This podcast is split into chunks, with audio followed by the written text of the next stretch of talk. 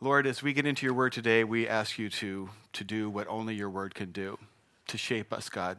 And we would never lean into or expect a church service to fix our lives. But Lord, you love us, and your word is what will change us. So, Lord, we make our hearts available to you in Jesus' name. Amen. So we've been talking about Christmas carols, and it's probably it's no it's it's it's not a very well kept secret around here that I have a favorite Christmas carol. It's "Oh Holy Night," and um, you know it's it's it's been a beloved um, Christmas carol for a long time. Lots of generations have loved it, and I collect versions of it. I have 96, count them, actual 96 MP3 different. They're all different.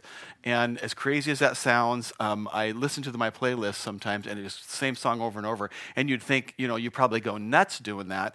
But they are all so varied in their style and, and sound, and the message just sings to my soul. And it really doesn't bore me to listen to it over and over. So as I was making, um, making, getting ready for to teach today and spending time in study this week, I actually had it playing in the background, the same song over and over again. So it's laced in the message.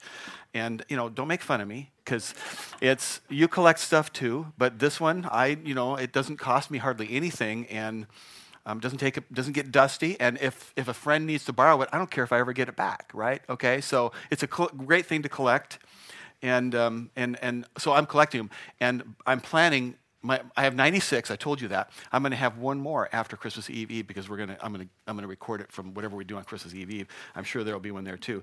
Um, and let me tell you a little bit of, about that song. It's actually lifted from Scripture. A little bit of context and history. Um, it was written in the 1800s and was taken from Luke chapter 2, which we heard this morning. So um, I'm going to read a part of that again um, and then I'm going to get some help from a familiar friend to finish that passage out. Luke 2, verses 1 to 7. And it came to pass in those days that a decree went out from Caesar Augustus that all the world should be registered. This census first took place while Quirinius was governor of Syria, governing Syria. So all went to be registered, everyone to his own city. Joseph also went up from Galilee out of the city of Nazareth into Judea to the city of David, which is called Bethlehem, because he was of the house and the lineage of David to be registered with Mary, his betrothed wife, who was with child. So it was that while they were there, the, the days were cl- completed for her to be delivered. you like the way they talk. And she brought forth her firstborn son and wrapped him in swaddling cloths and laid him in a manger because there was no room for them in the inn. It didn't work? Okay. No pressure. this is where you're supposed to see Linus give the Peanuts version of the rest of that scripture. Is it not going to happen? There's an actual Bible here on the pulpit that I can. we don't have to do this with electronics. It's just so cute.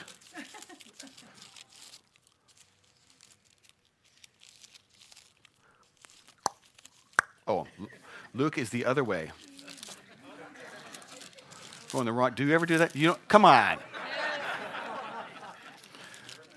You know, I had. I'm, I'm just about there. They're little tiny thin pages. Luke two, and I think we left up at seven.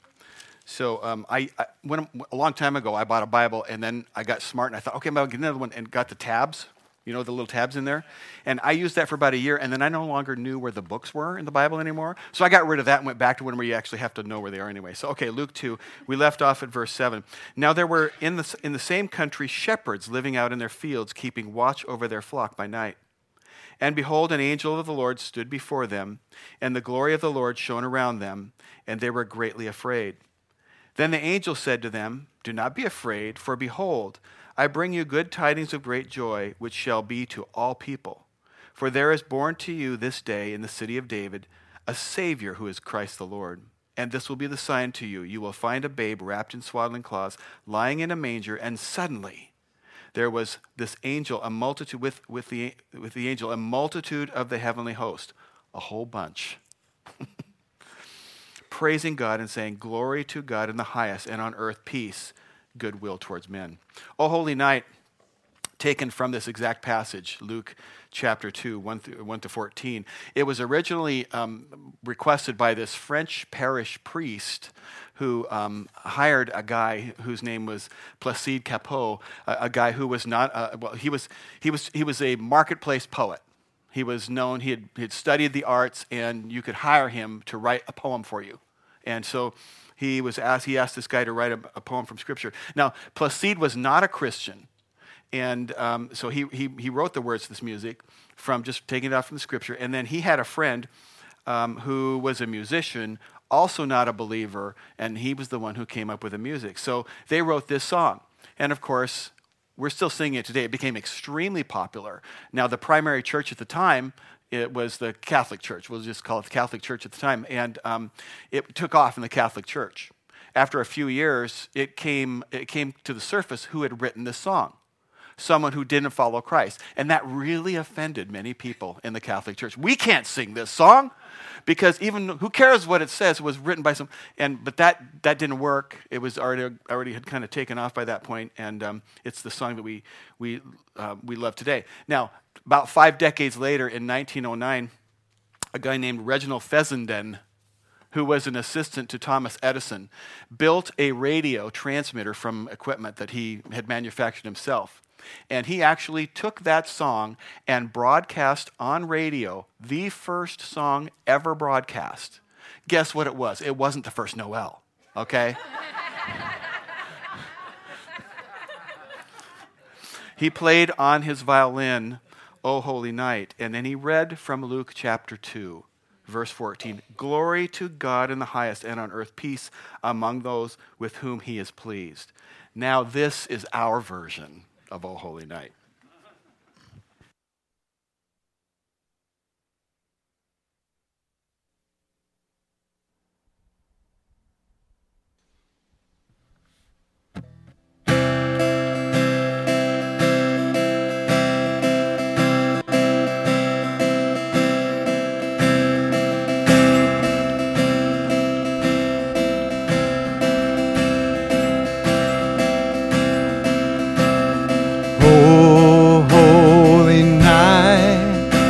The stars are brightly shining. It is the night of the dear Savior's birth. Long lay the world in sin and error pining till he appeared and the soul its worth. A thrill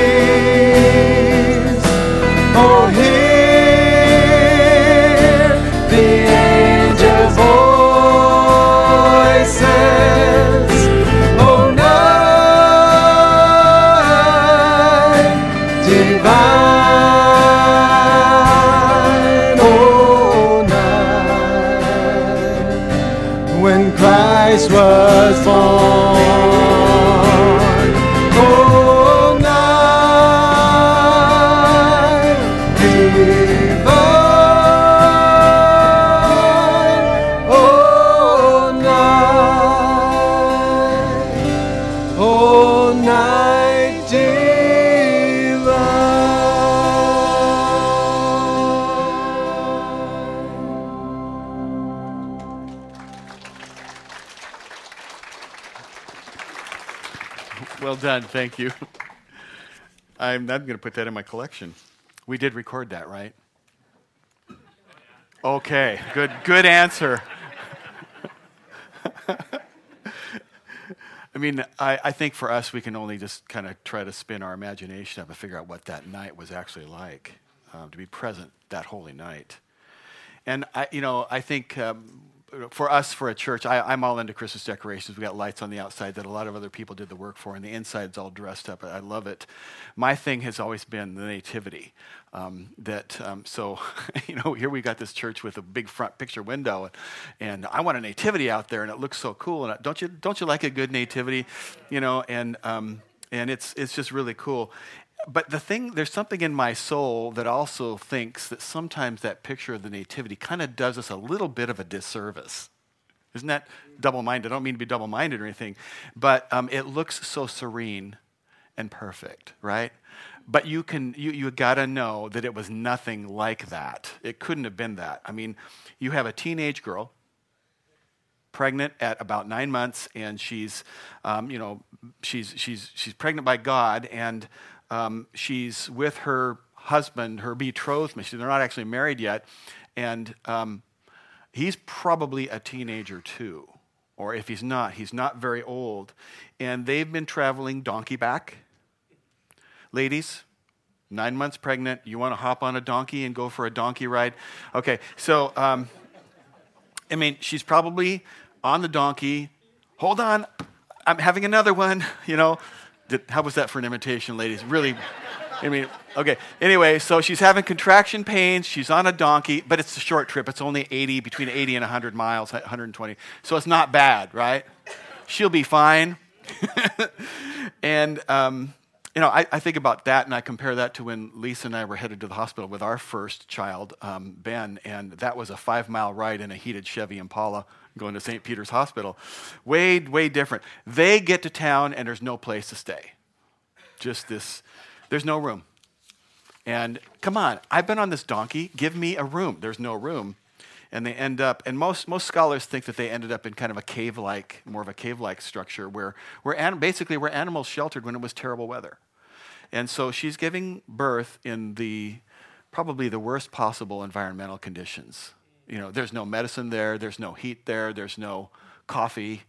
You know, they didn't stop at the last Starbucks. It's just not good at all. And I, you know, I, am just comparing this in my mind to what for us was very um, updated. We went, when we went to St. Peter's Hospital, this is a long time ago now, um, um, 38 years ago, 37 years, huh? How old has Ben? 36. Okay, all right. Okay. 36. That's what I said, right? Isn't that what I said? Anyway, okay, so um, they, we get there, and they had just started having this brand new birthing room. They had all these other delivery rooms, which were, I think you could, you could like butcher a beef or something, and there was so clean. But there's a birthing room now. It had dim lights. It was double the size. It had a rocking chair and this bathtub, and and, and so, I mean, I felt like we were in the lab. They would bring you something. If you would like a Coke, they would bring you a Coke or some water or something. And music was softly playing, and they were doting over us, you know, all that kind of stuff. Fetal monitors, just this constant care.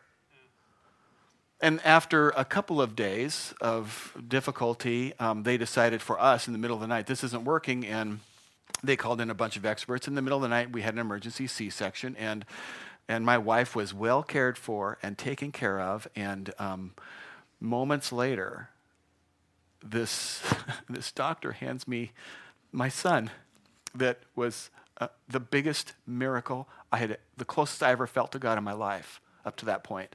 Happened a couple more times after that. It's just this amazing thing. And the, the, real hero of the story is sitting in the front row. It wasn't, it was just, I'm, just, I'm saying, it was just, and, and, and when, when this, this was not what was going on in that little cave.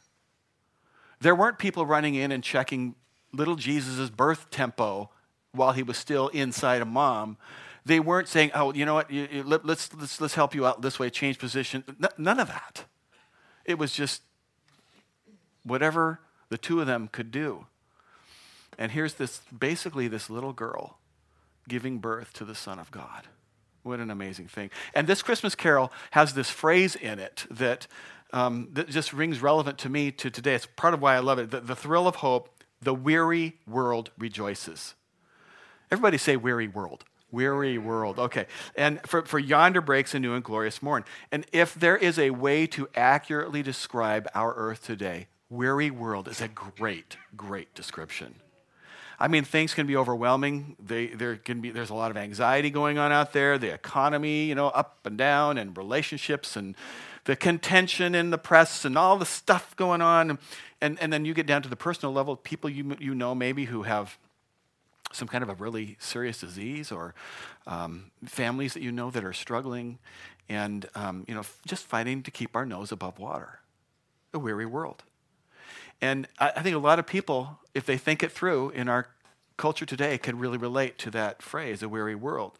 But what we hope for, this song, and it's, it, it, it points to this thrill of hope. You know, imagine in that night the, the chaos in the middle of what was ever going on in that cave, whatever was going on in there. In that chaos, that holy night, there's still something that this, this song would describe as a thrill of hope. It, it's still happening, I think, in the hearts of people today. In a weary world, they're putting their hope that God is going to show up somewhere in their tomorrows and make a difference. That there, there, there will be, that one day, the Messiah was going to be born. That was their hope. That one day, on that day, things would be different. And you hear their faith proclaiming it. You know, a weary world rejoices, a thrill of hope. And suddenly, the weary world does rejoice. That's the hope. And today, you know, as we get into this scriptures that we're going to be in in a couple minutes,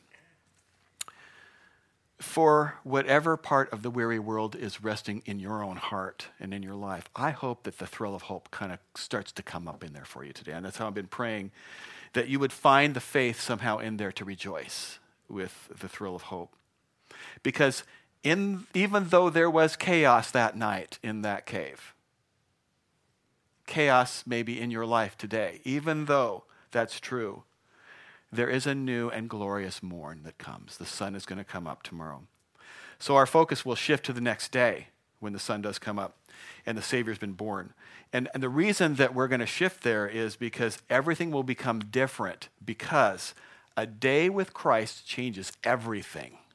Everything changes with a day with Christ.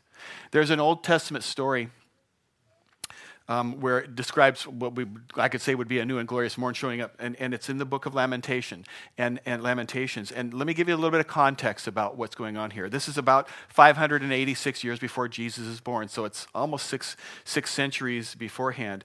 And the, the, children of, of, the children of God were just not cooperating. They were not, they were misbehaving, in, and that's way sanitizing their behavior. It was terrible.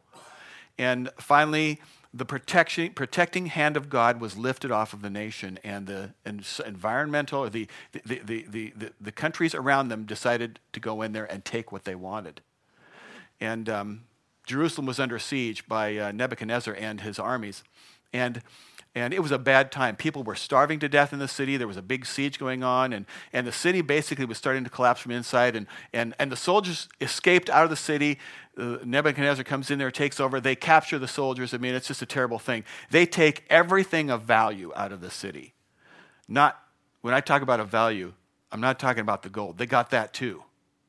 But I'm talking about the people, the children, just imagine the terror that's going on. They, they just take everything, and this place is. Imagine. Just imagine how terrible that was. That's the environment in which the prophet Jeremiah is writing the words that we're going to find in the book of Lamentations.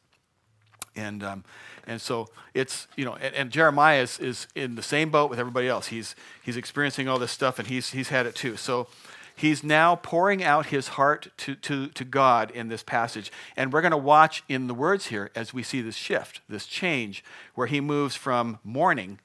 He's now mourning, he's been mourning what's going on around him to this, all of a sudden, this faith starts to seed and take, take root. And I love this. Lamentations 3, starting in verse 20. Jeremiah is talking. He says, I well remember them, and my soul is downcast within me. Catch that he's not in denial He's acknowledging that there are some real problems, some real setbacks here. Verse 31 Yet this I call to mind, and therefore I have hope. I'm going to call this to my mind. It isn't in the front, it hasn't been in the front of my mind, it's been back there somewhere, but I'm going to bring it front and center, and I'm actually going to pay attention to this. Is I'm going to call this to mind um, now, and I'm going to put it in the front of my mind because I remember this truth, and, and, I, and I'm going to have hope. Verse 22 Because of the Lord's great love, we are not consumed for his compassions never fail. They're new every morning. Great is your faithfulness. I say to myself, The Lord is my portion, therefore I will wait for him. The Lord is good to those whose hope is in him, to the one who speaks who seeks him. It's good to wait quietly for the salvation of the Lord. It's amazing to see what, what, what one day with Christ can bring. And from this text, we're going to see um, three truths that, that can bring that thrill of hope when you're, when you're in a worry, worry, weary world, when you're there in the darkness. Just one new day with Christ can bring, okay, number one, it's going to bring exactly what you need. Didn't say want. Did you catch that? It's going to bring what you need. Verse 24. I say to myself, how many of you know that sometimes, every now and then, you just have to, to talk to yourself? You have to preach to yourself some truth. You open up God's word, you read it to yourself, and then you declare the truth to yourself. Sometimes, okay, I say to myself, The Lord is my portion, therefore I will wait for him. The Lord is my portion. What's that mean? Lots of different ideas out there the one that I, you know, that many scholars think that it's referencing, and I tend to feel this way, I think it's possible, is when the Israelites were wandering in the desert and, um, and God would provide them every day their daily portion of food, heavenly manna would come. And it was a daily, it was truly a daily portion. You collected each day what you would consume for that day. If you tried to collect it today and save it for the next two days, it would be terrible tomorrow. It would have actually maggots in it. And there was an exception to that if the day before the Sabbath came, you could collect two days so you wouldn't have to do the work on the Sabbath. And that day, it miraculously lasted for two days. Every other day, it would rot after one. And the point here was that God was trying to teach his children to, that they need him every single day. Every single day they need him. And in fact, Jesus taught us to pray. He said, Give us today our daily bread because we need God every single day. Jeremiah says here, I call this to mind because the Lord is my daily portion. Exactly what I need. Now, as you're getting your daily portion, here's what you need to remember God's already in your tomorrows. He's already there waiting for you. He's exactly what you need for tomorrow, whatever it brings. He's already there. If your marriage is struggling, I, I hope you can be aware that the fact that God is in your tomorrow already waiting for you. And he is, he is what your marriage needs. If you're, if you're weak today, if, you're, if you find yourself weakness, God's already in, in your tomorrow. His strength is made perfect in your weaknesses. 2 Corinthians chapter 12. If, if you're down, discouraged, if you're depressed, He's already in your tomorrows. He is the joy and the lifter of your head. Psalm 3 3. He's there. A new day with Christ always brings exactly what you need. And what you need is the presence of God. The presence of God, His reality, His strength, His power, His goodness. I say to myself, The Lord is my portion, therefore I will wait for Him. A new day with Christ brings us exactly what we need. Second thing is the Lord is a new is a day with Christ brings us the hope to keep going it brings us the hope to keep going in this weary world. It's this place where, you know, with, it, it, with where our faith would step up and um, when all we can see around us is darkness. It's the belief that, that a new morning is coming, even though we're in chaos and darkness. Verse 25 The Lord is good to those whose hope is in him, to the one who seeks him. And I, I really believe today that um, too many people today are trying to survive with, with a very hope deprived life. I don't know how else to describe it. Struggling to find places to put their hope. And they're putting their hope in the wrong places You know, a lot of people do that. They put their hope in the wrong places. Put your hope in the stock market. You did not have a very good week last week. There was a right up and down, up and down it went. You know, not a good place to put your hope in the stock market. It's actually not a good place to put your hope in your company, whoever your employer is, or if maybe you own a company. You know, don't put your hope in that. Your company is not your provider. Things happen to companies, they just do. You can try this, but it's not good to put your hope in another person because people are imperfect and they will fail you. And they have their own issues. Or, or to put your hope in some specific outcome. Something's going to happen. I'm going to hope that. It's okay to hope for something, but don't place your hope in that. You may not get exactly what you want. It's risky to put your hope in the wrong places. And, and when we start to put our hope in the wrong places, that leads to us becoming hopeless when we get disappointed. Life becomes just this weary world. We begin to, we begin to wonder if there is anything good because our hope is in the wrong places. And, and since you can't keep things that you can't get a hold of in the first place, Paul taught us to, uh, to do this. He said in Hebrews 10, Let us continue to hold firmly to the hope that we confess without wavering, for the one who made the promise is faithful. Hold on to it. Don't let it go because God is faithful. And I, I think that the challenge that we see happening around us is that too many people are letting go of the hope that, that, that we professed. You know, we're grabbing, instead, we're grabbing onto fear and we're grabbing onto anxiety and, and, and we're grabbing, it's the darkness of the night that we, that we hold on to. And we're letting go of the truth of God, hanging on to the lies of the evil one. What we need to do is the opposite let go of the fear, let go of the anxiety, let go of stress and the panic and the doubt. Let go of those things and hold on to the hope that we professed, the promises of God. Don't ever lose hope in what a new day with Christ can bring. Don't ever lose that hope. When I say that, when I say that phrase, it brings uh, me to a tender place in my heart about. Uh, I, have shared before with you. Uh, I think it's been a number of years since I've talked about um, our friends young, and we were young marrieds, and um, we had these two friends who are both gone now, and I will say their first names, Chris and Crystal, married couple. We met them in church. We're fairly close to them. Uh, Crystal knew the Word of God at that point way better than I did, and um, somewhere along the line, Chris was weary, too weary, and even before he got to age 30, he was gone.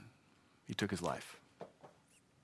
And, and I don't think there will ever know exactly what happened or why, other than the answer that I have that the, the enemy of his soul convinced him of something that wasn't true, and he became hopeless. But he was gone.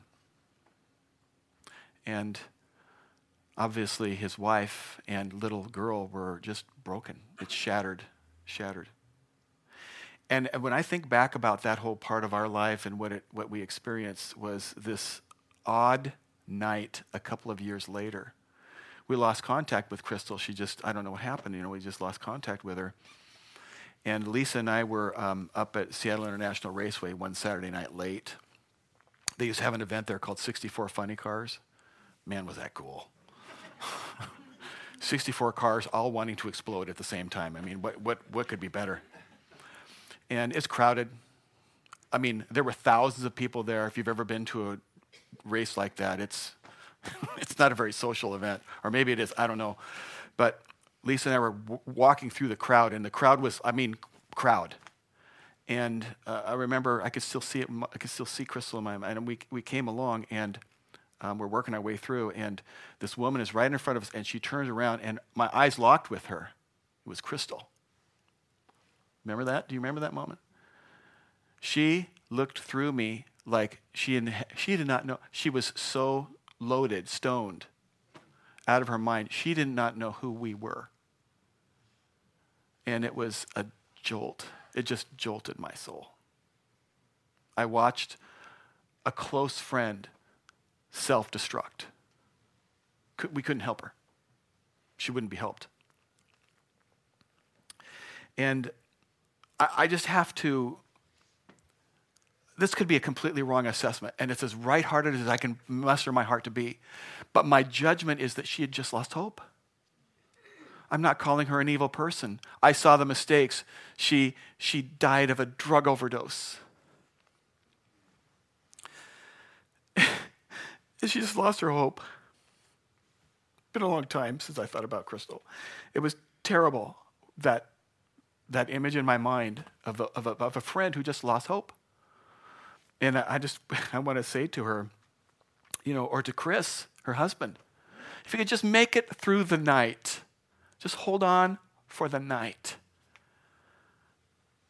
Hold on to the next day. Whatever, whatever, whatever you're fighting, the disappointment, the fears, if he could have just held on to the next day and, and seen the risen son that I know, that I know. Listen, loved ones, I just want to say to everybody here, without any specific person in mind, don't lose hope. Do not let go of your hope. Hold on to the hope that we profess. And I have to say that um, I, I, really believe that there is at least one person here. That, I was, as I was putting these, in, these notes down, um, deciding to share the story again, um, uh, the Lord really prevailed on my heart while I was in my study and saying, you know, I'm, there will be souls present. And on their menu, suicide is on the menu. And I just want to say to every one of you here don't lose hope. Suicide's not the answer. It is not the answer. It won't solve anything. And the Lord loves you, the people around you love you, and I just encourage you to, to, to get help. To get help. There's no shame in help. It's a loving thing for you to do to get help. Don't surrender. And I understand that it's dark, but I want to promise you that there's a new day coming. There's a new day coming. And it's amazing what one day with Christ can do. Don't give up. There's a scary world out there, and yes, it's, it's, it, it's, it's, it's, there's weariness, but there is still the thrill of hope. And the weary world does rejoice. There's a new day coming. A new day with Christ brings us exactly what we need. Two, the hope to keep going. And three, the help that you are seeking. A new, a new day with Christ brings the help that you are seeking. Lamentations 3, verse 26. It's good to wait. Sometimes you just have to wait. It's good to wait quietly for the salvation of the Lord. I think for some people, this is speaking to the salvation of your soul, your eternity. You need to get saved, you need, you need to be forgiven by God. I think for some of us, we're already forgiven, but we need to be saved out of some terrible, difficult situation or circumstance. You know, I, just I, I want to encourage you don't lose sight of how, how amazing and unbelievable one day with Christ can be. I'll give you a couple examples. Think about these people who had one day with Christ. A guy named Lazarus, really famous guy in the Bible. He'd been dead for four days, buried. King James describes him as says he stinketh. Everybody had given up hope. He, this is done, let's move on. And Jesus shows up, and I don't know what the words were. It's probably quoted in the scripture, but it's fun for me to say him, him just picture Jesus standing out in front. Lazarus was his friend. Laz, get out of there. Come on. He had to call him by name, or every other dead person would have come out, you know, and it would have been, a, they didn't have enough food. So, I mean, he says that. Laz, come back out here. And out he comes. It's amazing. I think if you said to Lazarus, hey, what's your philosophy? He'll say, hey, it's crazy what one day with Jesus can do. Uh, there's this woman who'd had this um, medical problem. She'd, had an, she'd been bleeding um, and a feminine problem, and it had been going on for her ever 12 years. And it just in their culture, that was humiliating. It just made her it just ceremonially, continually unclean, unacceptable, just this poor woman. And she's thinking, is this ever going to end? It just goes on and on. And then one day, she grabs the hem, she presses through a crowd, she violates all of the, she's not supposed to be touched. If she's, all these things, she presses through the crowd and grabs the hem of his garment. Now, there's a whole different study there that I'm not going to go on, but I'm going to tell you about the rabbit trail there. The hem of the garment was the marker of authority.